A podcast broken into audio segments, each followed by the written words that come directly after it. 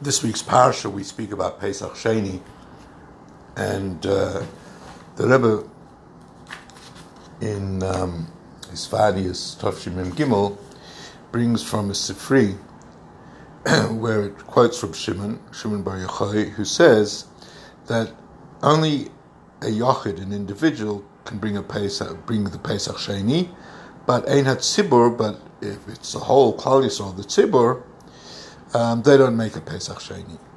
So Rabbi asks, what do you what do you mean that the whole all the whole Tzibur, they don't bring the Pesach Sheni? You would think if one person can, then Avada Gevitz, how much more so? All of Klal Yisrael would bring. So Rebbe answers based on the Kutei Torah, where the Alter Rebbe explains concerning Reb Shimon. Shimon, as we know, spent uh, 13 years in a cave, and there were many mitzvahs say that he was unable to accomplish. How then did he fulfill those mitzvahs? He fulfilled those mitzvahs in baruchnius, in, in a spiritual manner.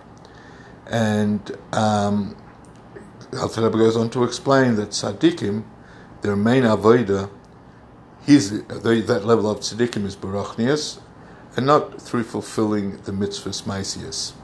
And therefore, the Rebbe explains that according to Reb Shimon, a situation where a whole tzibur can't bring a korban pesach, and therefore they'll all cry out, Lo nigara.